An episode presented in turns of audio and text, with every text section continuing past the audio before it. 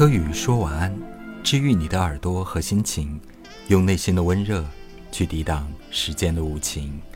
大家晚上好，我是柯宇安，欢迎收听我在喜马拉雅的节目。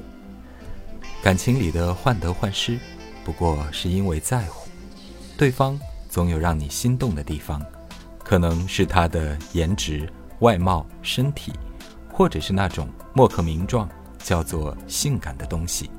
反正情人眼里总会出西施，也或许是某年某月的某一刻，在事后回想起来，觉得自己当年瞎了眼；再或者是你们相处久了，他的荷尔蒙完全把你覆盖了。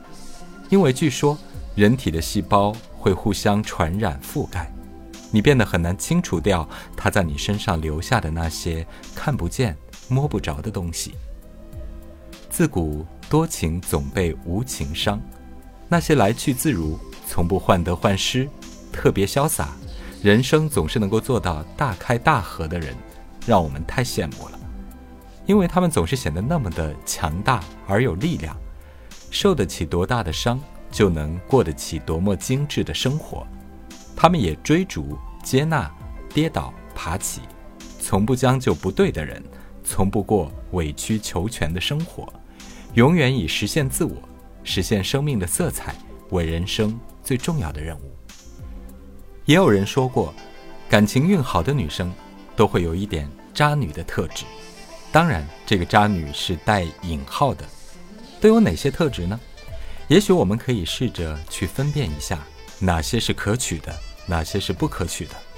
如果你是过于柔弱的、多愁善感的，或许可以吸纳借鉴一些狠的元素，来武装一下自己过于被动的恋爱状态。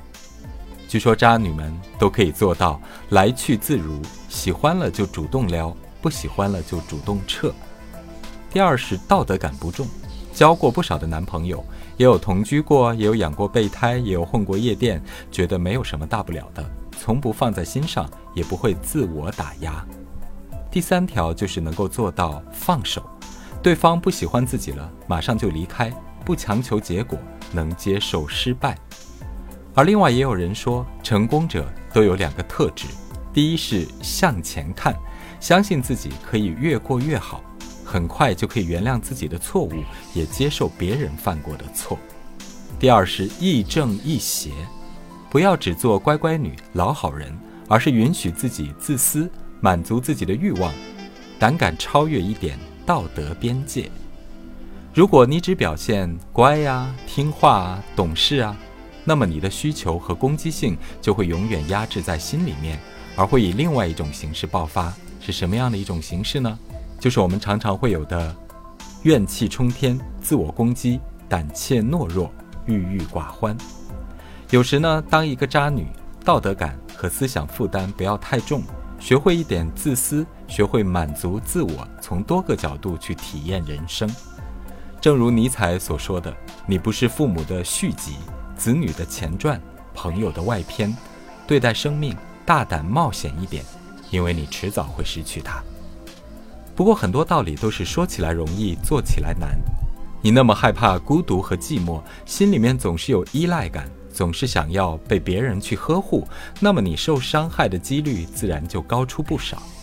我们常常很难突破自我的运转机制，因为这是我们习惯了多年的一种性格和行为的模式。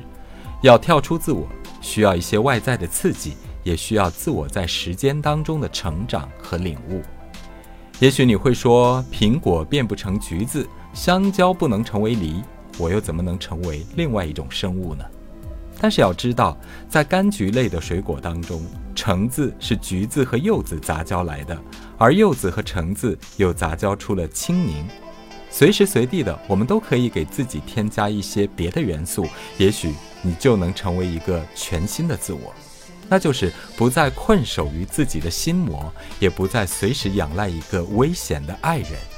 你要快乐，我要快乐，我们都要做强大而快乐的自己。你 get 到了吗？